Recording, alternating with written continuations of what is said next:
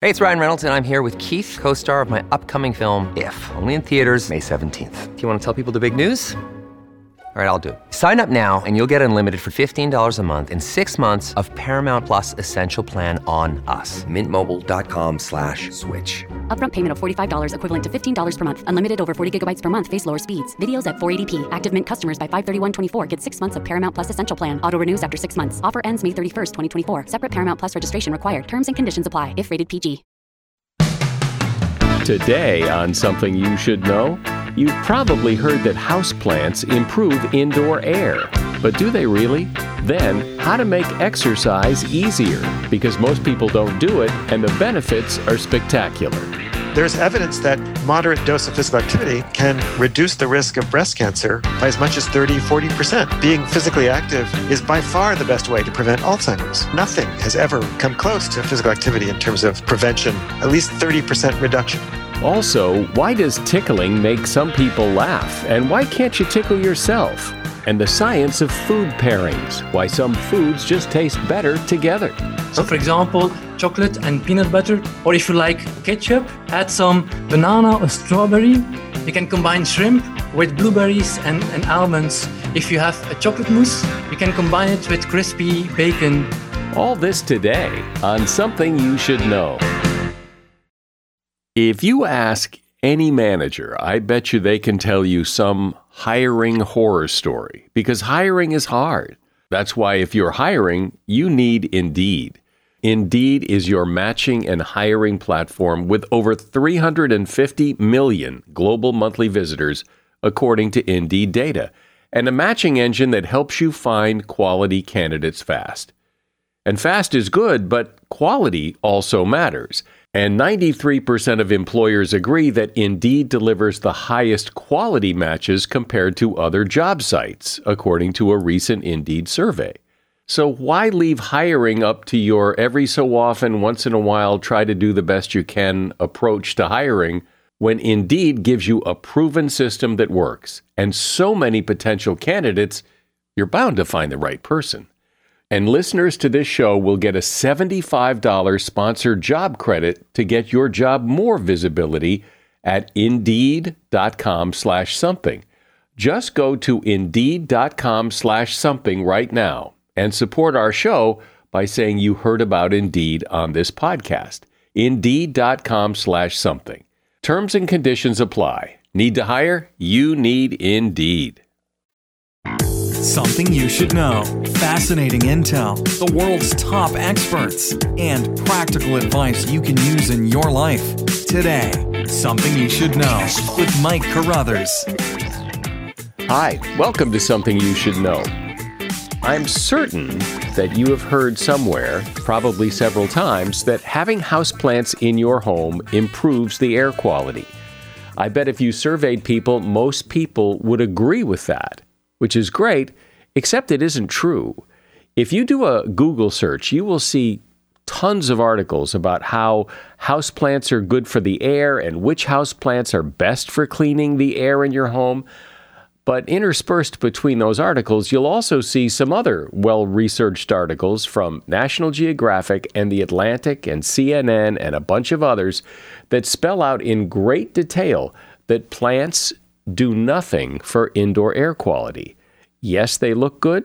There's some evidence that having plants in your home is good for stress and mental health and a sense of well being. But as far as cleaning the air, no.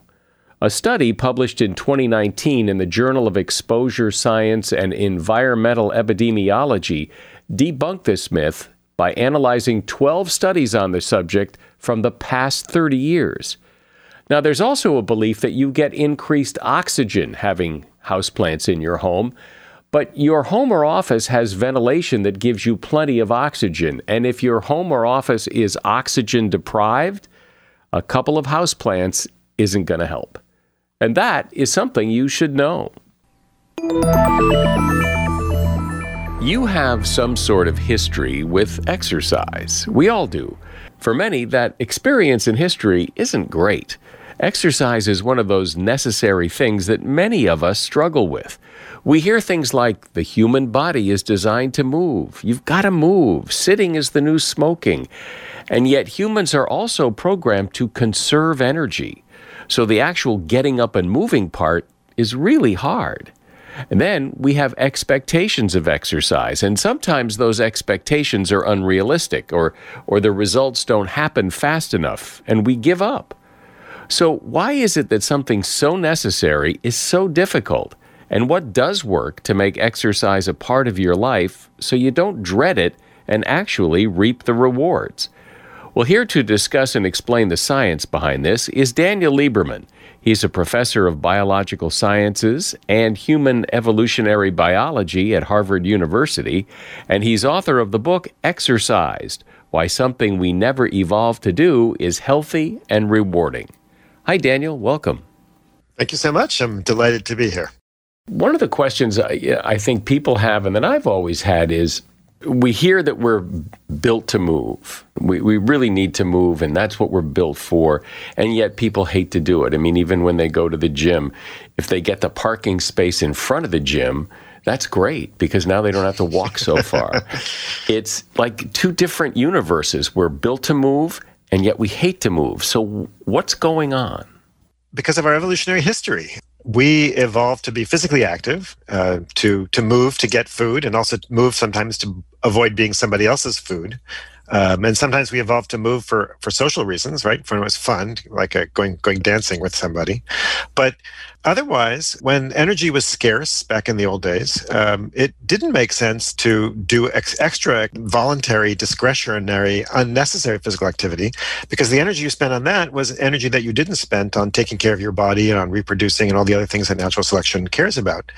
And so and make a distinction between physical activity, which is moving, and exercise, which is discretionary, voluntary physical activity for the sake of health and fitness. And until recently, nobody exercised. They moved, but they didn't exercise. And and it's innate, it's natural to avoid what we now call exercise. Well, I think that's really important and should come as a relief to people who struggle with this idea that they don't exercise oh, because they're lazy. They just can't stick with it. They but but that's a really deep programming, right? Yeah. Well, here's a here's a fact I'd love to, to to surprise people with. But you know, the average sedentary American is actually more active than your average wild chimpanzee. You know, we evolved from creatures that were they're couch potatoes, and that's normal, right? If you're a chimpanzee, um, my dog, you know, she she spends the entire day going from one comfy place you know, to another comfy place, you know, lying and resting about. And, you know, she enjoys going out for walks and, you know, will run a little bit when she can. But, but she's basically a very sedentary creature. I mean, it's normal. It's natural to, to save energy if you, if you can. And, and then yet we, because we now live in a world where we're, we suddenly made that possible to extreme extents, we now have to uh, find ways to, to choose to exercise. And, and that's a challenge. But we shouldn't, we shouldn't blame people for their instincts. That instinct to avoid exercise, you know, is not um, it's not abnormal. It's completely normal. People who get out of bed in the morning and just want to go running, all power to them. But they're abnormal. They're weird. They're they're the unusual human beings. Something I find really interesting about exercise, and I think even people who don't exercise much but do it occasionally have felt this, is when you're done, it's not the exercise itself you enjoy, but when you're done, that feeling of having exhausted yourself or worked out or whatever whatever you want to however you want to describe it, that feeling feels great.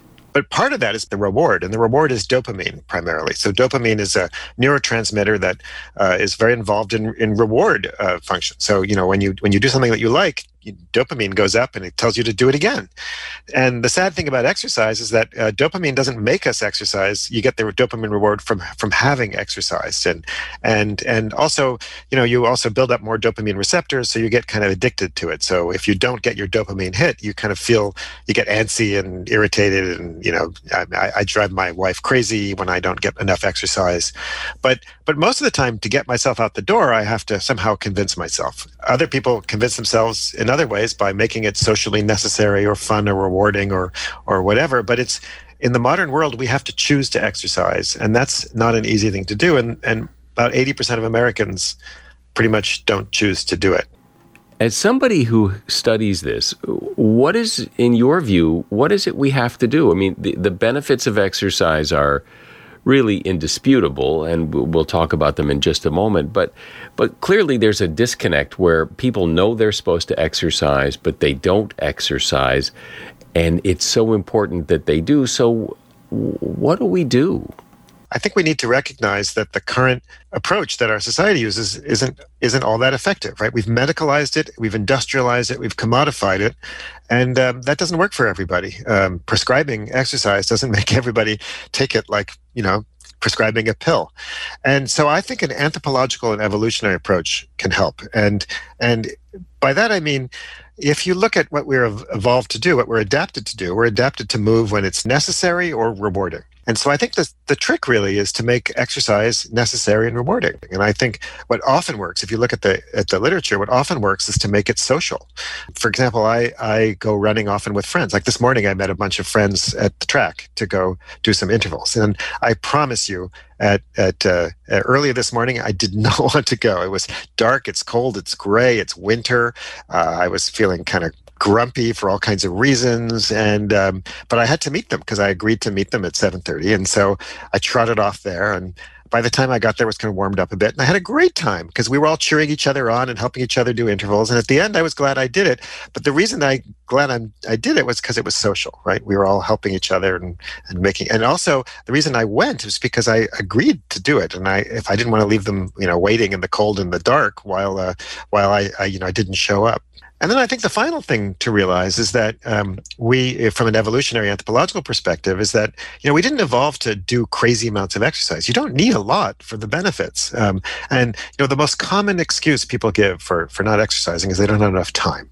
And you know it's true we're all busy, but you know the the 150 minutes minimum that's recommended by the by every major health organization in the world that translates to 21 minutes a day um, you don't have to do it every day. You can, you know, spread it out over the week however you want. And um, just that 21 minutes a day lowers people's rate of, of dying by about 50%. Um, it's huge, you know, it's, and, and 60 minutes a week um, is, you know, less than 10 minutes a day can lower your, your, your, your mortality rate by about, about 40, 30 to 40%. So, you know, you can get enormous benefits just from very, you know, moderate amounts of exercise. My sense is that people get discouraged easily from exercise because it really does take quite a while before you feel the results or see the results. And and I think people approach exercise in a very kind of formal way like I have to join a gym in order to really exercise but we don't have to go to the gym. Just going for a walk every day can do enormous things, or dancing, or running a little bit, or whatever, jumping jacks. I mean, there's no you know with a friend i mean there's so many different ways to be physically active many of which are completely you know free don't involve any equipment um, and and can be a lot of fun and and we don't we don't promote that that very much and and the result is surprise surprise a lot of people um, don't do it well i think another part of the problem too is that people have equated, and I think the fitness industry has done a big disservice in doing this, that exercise is a great way to lose weight. And that's just not true. Absolutely not true.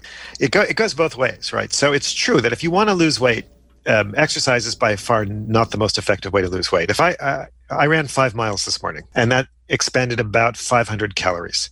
And the the tuna fish sandwich I just wolfed down with a with a glass of you know juice and whatever is probably about the same amount, right? So you can easily make up for the calories that you spend because you're hungry after you exercise, and and and you compensate. And furthermore, running uh, five miles to to spend 500 calories is uh, that's a lot of work to, to, to for not that many calories. But if I if I dieted, I could lose a lot more weight a lot faster. And and and study after study shows that dieting is more effective for for for substantial weight loss than exercise. And and the average American who's trying to lose weight is trying to lose 50 pounds. So you know that's a that's a monumental amount of exercise. You want to lose it through exercise. But that said, exercise turns out to be extremely important, or maybe I should say physical activity is extremely important for preventing weight gain or weight regain. So the vast majority of diets, people you know, lose their weight um, on the diet. It's hard, it's hard, it's difficult, it's challenging, but they lose weight, and then and then the weight comes crashing back. Right, it happens time and time and time again. Um, but study after study have shown that if you exercise. Uh, during the diet, you'll actually lose a little bit more weight than if you don't exercise. And if you continue to exercise after the diet is over, you are much more likely to keep the weight from coming back. Um, so physical activity is is really think about it as preventive in many ways, prevents weight gain, and also extremely important in preventing weight regain after a diet. So it should be a component of every diet. When people talk about physical activity, when you talk about physical activity and you ran five miles today and there's a diff- there's a difference between running and lifting weights, and and I remember hearing a long time ago from this uh, guy that did did a study about how a huge percentage of people who end up in nursing homes are, are there not because they're sick, but because they can't live their life anymore. They can't unscrew the peanut butter jar. They can't get out of a chair because they don't have the strength to do it. That's correct. They become frail. And that's Absolutely. because their muscles have atrophied because they may, you could run until the cows come home, but if you don't exercise your muscles, they go away. Absolutely. So, so one of the most concerning aspects of aging is what's called is technically it's called sarcopenia. Sarco means muscle in Greek, and penia is loss, so muscle loss, flesh loss. And um, as people get older, if they don't stay uh, do, some weights or strength training, or you know, uh, climb trees or whatever it is that you happen to do, then then uh, their their muscles waste away because muscles and that has an evolutionary origin because muscle is a really expensive tissue. You're, you're, if a, typical scrawny person like me, about 30% of my body is muscle, and that accounts for about 20% of my metabolism. So, so it's about the same as my brain. So one out of every five breaths I take pays for my muscle. And so, because muscle is so expensive, if I were to like bulk up and become like Arnold Schwarzenegger, I would end up needing, you know, 300 more calories a day to pay for that 10% extra body mass I would gain.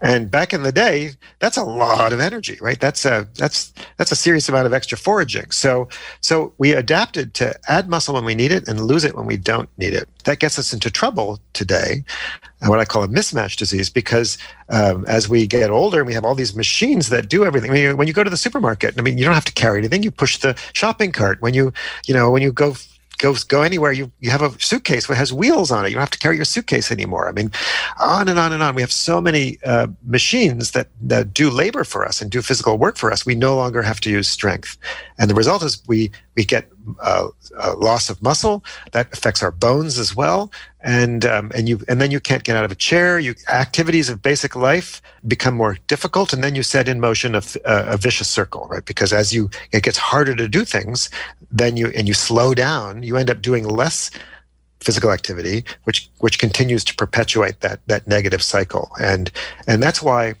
every major health organization in the world recommends that as we get older, physical activity becomes actually more important than when we're younger, and and in particular, strength training is an important component. So as we age, it's really you know every if you're going to prescribe exercise, uh, the prescription would be you should do at least two sets of, of strength training a week uh, to supplement cardio. Cardio is still the bedrock of, of fitness and, and and and you know physical activity, but but strength is also important too. There's no question of it.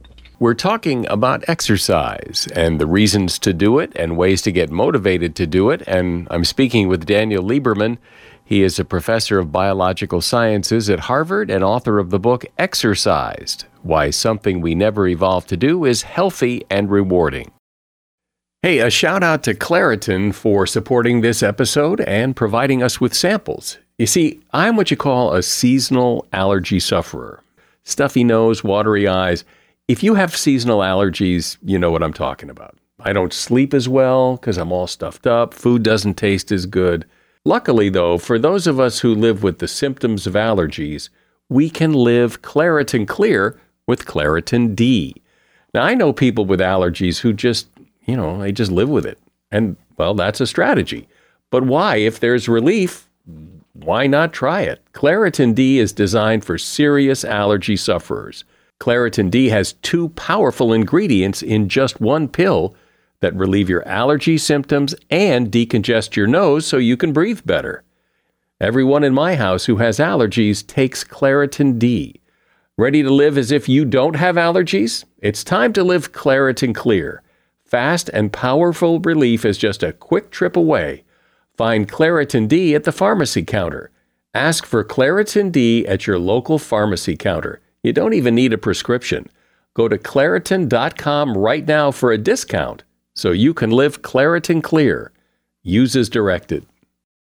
When you need mealtime inspiration, it's worth shopping Kroger, where you'll find over 30,000 mouthwatering choices that excite your inner foodie. And no matter what tasty choice you make, you'll enjoy our everyday low prices, plus extra ways to save, like digital coupons worth over $600 each week. You can also save up to $1 off per gallon at the pump with fuel points. More savings and more inspiring flavors make shopping Kroger worth it every time. Kroger, fresh for everyone. Fuel restrictions apply.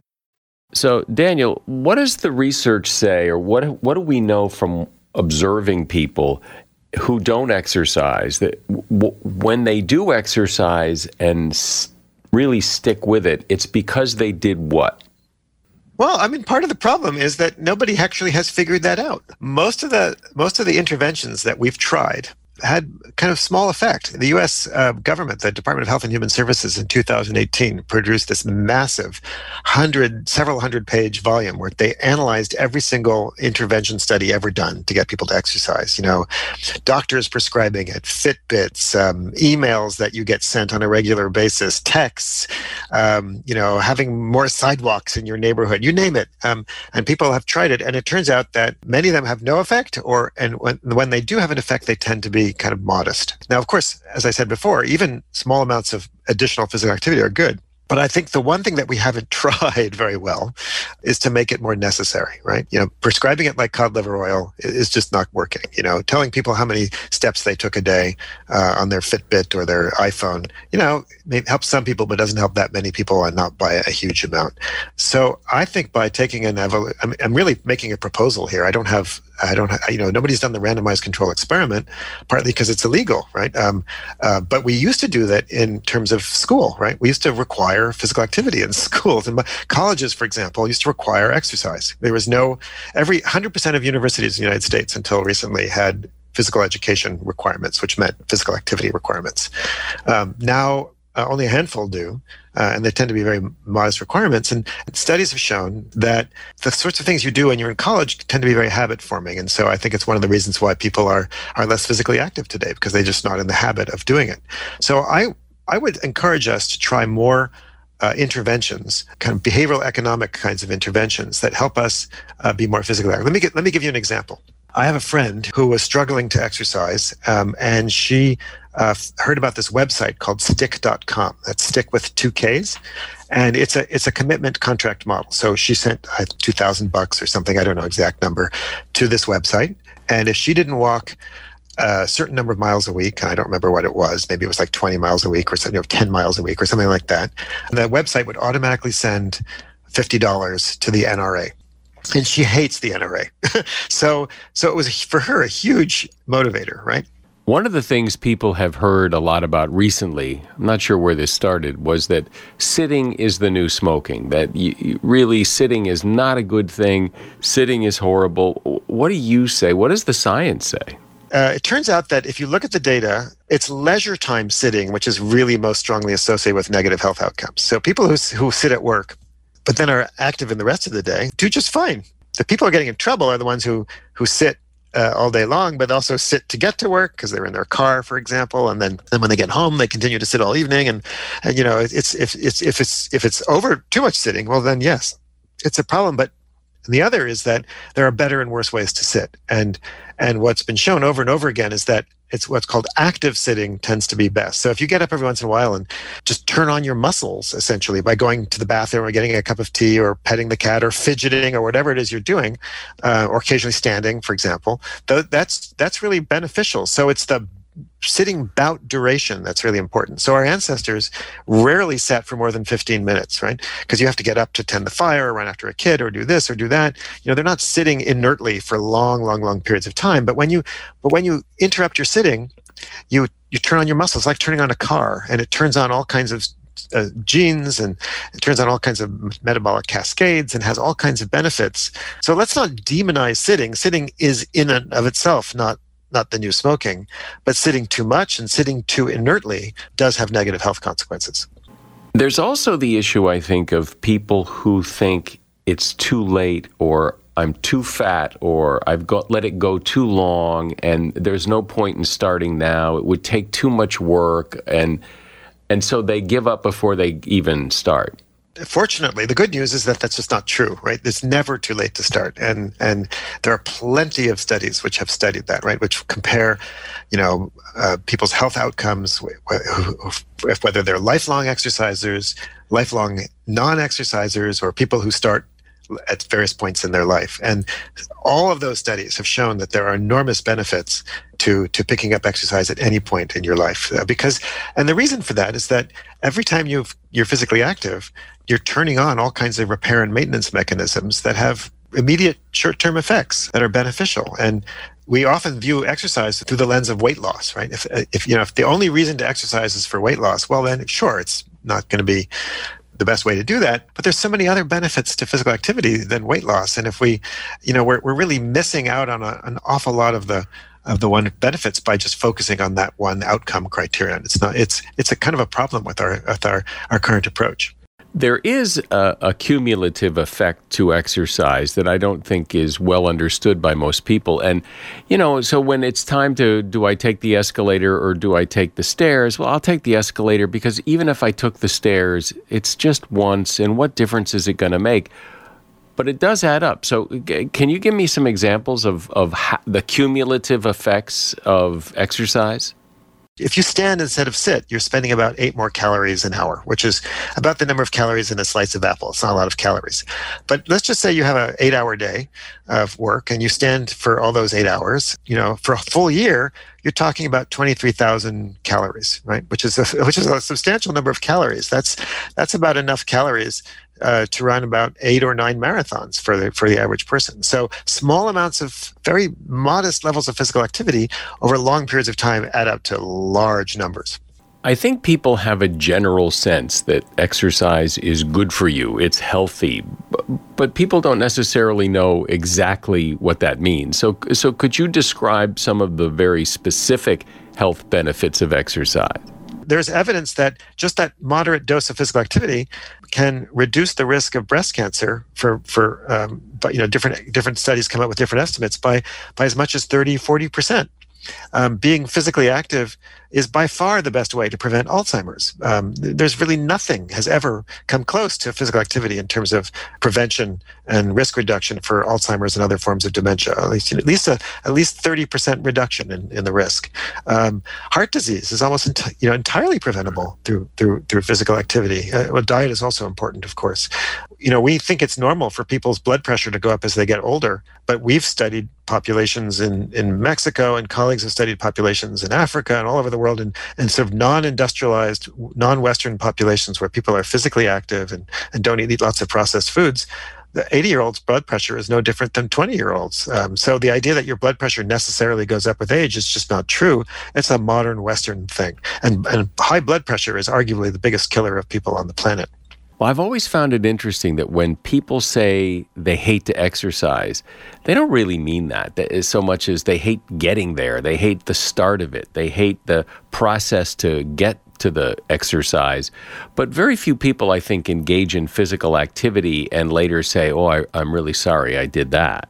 That's right, and that's why we need to make it necessary, uh, because because because our ancestors didn't have to choose to be physically active. They would starve if they weren't, right? And and so we never evolved. Just like dieting, we never evolved to to go into negative energy balance on purpose, um, which is what dieting is. You know, eating less than you're using. That's that's you know it turns on all kinds of mechanisms in your body to prevent you from doing it. You get cravings, and you you know you get your cortisol levels go up. I mean, you know, it sends your body into a starvation crisis mode, right?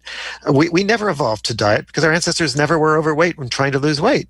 And we also never evolved to to entice ourselves to do needless physical activity. But but we now live in a world we've created because of machines and, and cars and elevators and shopping carts and you name it.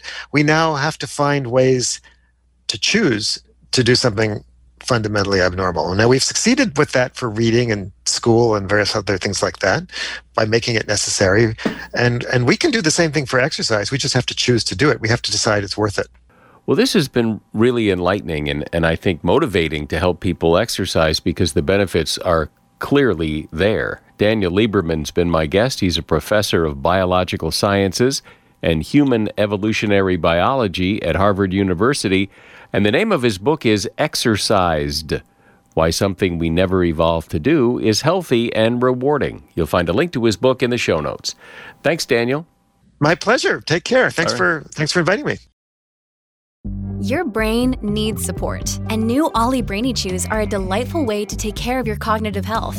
Made with scientifically backed ingredients like Thai ginger, L-theanine, and caffeine, Brainy Chews support healthy brain function and help you find your focus, stay chill, or get energized. Be kind to your mind and get these nootropic chews at olly.com. That's O L L Y.com. These statements have not been evaluated by the Food and Drug Administration. This product is not intended to diagnose, treat, cure, or prevent any disease. This episode is brought to you by La Quinta by Wyndham. Your work can take you all over the place, like Texas. You've never been, but it's going to be great because you're staying at La Quinta by Wyndham. Their free bright side breakfast will give you energy for the day ahead. And after, you can unwind using their free high speed Wi Fi. Tonight, La Quinta. Tomorrow, you shine. Book your stay today at lq.com.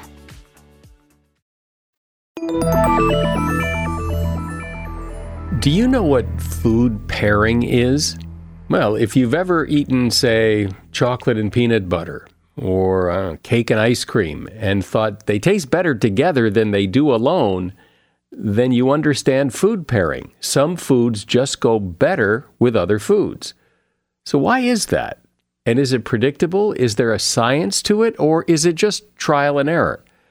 Well, it is science, and Bernard Lahousse knows a lot about it. He is a bioengineer, and along with his co authors, they consult with food professionals and chefs, and they've written a really wonderful book about this called The Art and Science of Food Pairing. Hi, Bernard. Welcome. Hi, Mike. Uh, thanks for having me on the show. Sure. So, what is it? What is going on when you eat, say, chocolate and peanut butter together? And clearly, they, to many of us, taste better together than they do alone. So, why is that? What's the magic that happens when you put those foods together? Yeah, um, this is really interesting. So, as as humans, we are variety seekers. We are not like pandas who only eat bamboo or koalas who only eat the eucalyptus leaf. We crave for variety. So, if you make the association to, for example, music, imagine that you would hear the same song every day. So the appreciation would decrease once the novelty of that uh, music has worn off to keep something interesting, we want something complex, but also not too complex. So it's really finding the balance between something complex, but also familiar. And, and really, a, a good pairing is to find that optimal level between the complexity, where the stimulation keeps us interested, but also the harmony, the coherence, some familiar uh, elements. But is there something magical because I can I could randomly take two foods and eat them together and they taste terrible and I can take uh, two other foods and eat them together and they taste wonderful. So why? Maybe I should tell you how the story for, for me and, and, and for us uh, started. I've always been passionate about good food. I had a, a grandmother who prepared dinner for the whole family every week, who took us to Michelin star restaurants. And I've always been intrigued by uh, understanding why s- some ingredients pair while others uh, don't.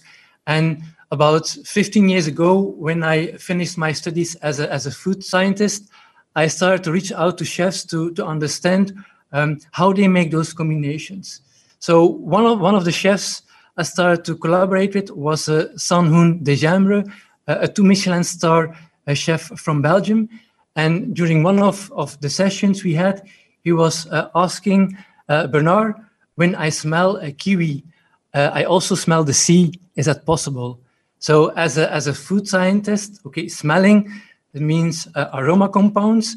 There are machines that can detect what aromas there are. So, analyzed a kiwi and indeed found out that in kiwi there are molecules that smell like the sea, which you find in uh, seaweed or in, in caviar uh, of oyster. And when we analyzed oyster, we found molecules that fruity molecules that you could also find in kiwi. So one of the first dishes that we ever made was a kiwi and oyster combination based on that uh, aroma similarity.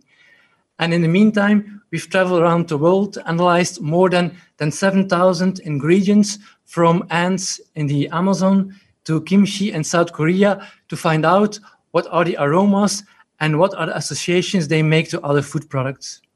So it's all based on, well, isn't much of our sense of taste really our sense of smell? Indeed. So if you want to uh, create a, a, fantastic dish, next to the visual aspect, you need to optimize for flavor. And flavor, it's a combination of smell, taste, and texture. And indeed, smell is the most important. That, that's maybe surprising, but you can do the, the following trick. Uh, mix some cinnamon with sugar, and then you pinch your nose, and then you taste the sugar with cinnamon, and you will notice that you will not taste any cinnamon at all. So you, you really need your nose to experience the most uh, of the food. And that's also why aroma is that important in making combinations. Well, when I think of peanut butter and chocolate, I mean, they don't seem like they have a whole lot in common. I mean, you would know better than I, but but they do taste good together, but not because they seem so similar, or what? Yeah, so uh, there are nutty notes in chocolate that will match very well with uh, the peanut butter, but you also have a change in, in texture. So the, the chocolate has a different texture than, for example, uh, the peanut butter. And the, the, the, most ideal dish you try to optimize for, uh, for smell, but also for taste and texture. For example, if you have tortilla chips, they will taste better if you combine them with guacamole because you combine something crispy with uh, more something soft but it's really uh, the aroma who binds everything uh, together and op- open up the, the possibilities. And, and food pairing is not only for, for chefs around the world, it's really helping you to upgrade some, some staple foods, like, for example, sweet potato. If you analyze sweet potato, it has some roasted caramel, floral, and fruity notes. And if you know that, then you can go into different directions. So you can combine sweet potato with caramel and pecan because it has the roasted notes. Or because of the floral notes, you can combine it with honey. Or for fruit, with apple. And so by re- really detecting what are the uh, aromas, and you can do that also by training your nose and finding out what are the uh, aromas present, you can find multiple ways to combine the, the food products. So the trick is to match lo- uh, similar foods in terms of what they smell like? Is that, is that because they're because you said, for example, chocolate and peanut butter have different textures. So that's a difference. It's not a compatibility, and that's what makes it appealing. Or guacamole and tortilla chips are different, but you're also Indeed. saying that some foods are similar. So, so how, how do you make sense of that? Well, for for taste and texture, you have to search for the contrast but for aroma, for smell, you have to search for similarity. So, okay. for example, chocolate and peanut butter, they are more like roasted nutty products. So that's why they combine together. They are uh, fam- similar to each other, but still there there is a, a difference which makes it uh, more complex. But I will give you some other examples yeah. of surprising combinations that uh, you can try uh, at home. So, for example, imagine you make a, a cheese and potato casserole, add some grinded coffee powder on top of it. You will add a different layer, or add some coffee powder to pumpkin soup. Or if you're working with cooked uh, green beans, add some uh, orange and hazelnuts. Or if you like, for example, ketchup, add some banana or strawberry uh, the, the, strawberry will actually push up the, the aroma profile of, uh, of the tomato uh, in the ketchup. You can combine shrimp with blueberries and, and almonds. If you have a chocolate mousse, You can combine it with crispy bacon, or you can just take a simple strawberry and add a bit of, of parmesan. You will notice that you will create something totally new. And so when you pair foods the way you just described, the, is it predictable or is it trial and error? Must you actually just throw foods together and go, no, that didn't work? Or can you say, you know, because of this and because of this, I think these are going to go together well? It is predictable, but of course, so the, the advantage of what we do is that we can map out all possible combinations and that we can find out ingredients that pair very well that nobody found before because they are in different parts of the world or they're new products. But of course, food it is personal. Some people are more adventurous than others. Some people have more experience with, with tasting some some food. So of course that will also be important in defining if you like a, a product. For example, chocolate. Chocolate can be combined with a lot of products. For example, it can be combined with chicken. It's done in Mexico with, with moles. On the other hand, if you go to Japan, one of the best-selling Kit Kats in Japan, it's a combination with soy sauce and chocolate and soy sauce. Again, they match very well. But if you don't like soy sauce, it will not be your combination. If you never tasted soy sauce before, the combination in chocolate will maybe be too complex or unfamiliar for you. Yeah, well, I would imagine that it, you know, no matter how great the combination is, if you don't like one of those foods, uh, combining it with another food isn't going to do any good because you just don't like that food. But for, we're, we're running a project, for example, with kids, and a problem with, with children is that they don't like a lot of uh, vegetables. One way of solving it is actually by starting with the food they like and trying to find combination, food pairing combinations that are close to what they like, but a bit different. And by doing that, you can gradually move them towards certain vegetables that they didn't like before. Uh, some moms use it as a trick. If you don't like certain vegetables, they will add something sweet or they will add the fruit, something you like. And it's actually a strategy that, that you can use well, clearly you you wrote this really gorgeous book about food pairings, but eh, but everybody's different. Is there some way that people can get a sense of like what they like, what their food preferences are? If people would be interested in knowing more about what they like, uh, we actually have a new free website which is my.flavor.id. If they fill in some survey, they can actually learn about themselves, what drives their liking, and as such, you can find out what what what uh, vegetables they actually would like to eat. So you said before that crispy bacon goes good with chocolate mousse, which uh, comes as a surprise to me. But if you were to take hundred people and they all liked bacon and they all liked chocolate, and you gave them chocolate mousse with crispy bacon, how likely is it? Are, are they all going to like it? Are there ha- are half of them going to like it? A quarter of them? No, in this case, almost all of them. I also wonder how people's expectations affect this. Like, if you tell people that you're going to combine foods that don't sound like they might go together, like chocolate and bacon, isn't their expectation going to affect whether or not they like it? Yeah, you're absolutely uh, right. One of the tricks that chefs use is that when, when they start to work with food pairing, they often do that in the appetizers because people are much more open in appetizers than in main dishes. They're more critical in the main dish. So if you give a combination of chocolate with soy sauce without saying, the chance is high that people will like it. But when you indeed in advance say it's soy sauce and chocolate, then they will say, Whoa, I've never tasted that before. That seems like gross. I will not like it, and they will not like it. Same is true, for example, with beer beer people often combine that with savory foods, but certain beer also work really well with sweet food. But because with desserts, but because people are not used to to combine it, it will be less preferred. What are some other combinations that might go together that maybe people haven't thought of before?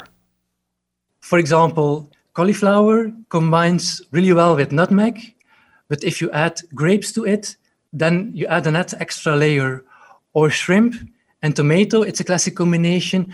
But if you add rhubarb, you will lift it up. For example, I was talking about the ants. When you went to the Amazon, uh, we found ants that really tasted like like lemongrass and are perfectly combinations with the pineapple. Wait a minute. Wait a minute. You said ants, like insect ants, taste like lemongrass, and and you combine them with pineapple. Yeah, yeah. And and before I was also very skeptical, but when I tasted the these ants, they really taste amazing. It's like lemongrass and ginger that you're tasting. And there's one chef uh, in Brazil that combines the ants with uh, uh, with pineapple and serve that as a dessert. Well, that's the perfect example of something that if you told me ahead of time, I'm probably not going to like that because it's bugs. But if you didn't tell me, I probably would. Yeah, and, and if you are in a setting of a, of a top restaurant, you're probably also more open to try new foods, and it's really amazing combination. How do you cook ants? I think they, they roast them in the oven or they dry them. You, you see actually the, the shape of the ants on top of your piece of pineapple. And lastly, is there is there really any way for the you know average home cook to come up with pairings, or do you really have to study this and know it? Um, th- there's no like magic formula. No, there, there's no, not a magic formula that you can learn by heart. You can train, of course, uh, your nose, but uh, online there are many combinations that you can find. We have a, a blog where you can find lots of combinations. Um, and, and the trick is really to start really simple. Take a piece of strawberry and parmesan and taste it together. Combine the, the bacon with the, the chocolate mousse. Try to add coffee powder to your cheese and, and potato. So very simple, not very fancy, but try to upgrade the foods that you already like by adding little twist to it. Well, the whole idea of why some foods taste better with other foods and why some combinations taste better than the foods taste by themselves. And I think people have always wondered why that is, and it's interesting to get some explanation and some ideas to try. Bernard Lahousse has been my guest. He is co author of the book, The Art and Science of Food Pairing. And the website that he mentioned earlier, where you can put in some information and see what foods and what vegetables you might like and what to combine them with. That website is my.flavor.id. My.flavor.id, and that is also in the show notes. Thank you, Bernard. Thanks for coming on Something You Should Know. Okay. Thanks a lot. Tickling is a funny thing. In some cases, just the threat of being tickled causes people to laugh but other people don't seem very ticklish at all, no matter what you do. So, what's the deal here? Well, as near as science can tell, tickling actually causes us to panic. Someone is touching us and we don't know where or with what pressure, and that panic causes us to laugh. This also helps explain why we can't tickle ourselves. Our brains have developed the ability to distinguish between expected and unexpected sensations we have a panic response to unexpected sensations, and that's a good thing because it helps keep us sensitive to predators. But if we try to tickle ourselves, it's expected. We know where and how we're going to touch ourselves, so there's no panic reaction, and therefore no laughter. And that is something you should know. Our audience is growing by leaps and bounds, but we can always use your help to grow it by bigger leaps and bounds if you would just share this podcast with someone you know. Do it right now, today. I'm Mike Carruthers. Thanks for listening today to Something You Should Know. The Bigger Pockets portfolio of podcasts are worthy of your investment. We're having a real conversation as real real estate investors. New episodes available every day. It's important to buy where it makes money and not necessarily where you want to travel to. Bigger Pockets, On the Market, Rookie Real Estate, or Money Podcast. The purpose of flipping is to create more cash so then you can reinvest into other types of properties. The Bigger Pockets Podcast on YouTube or wherever you listen.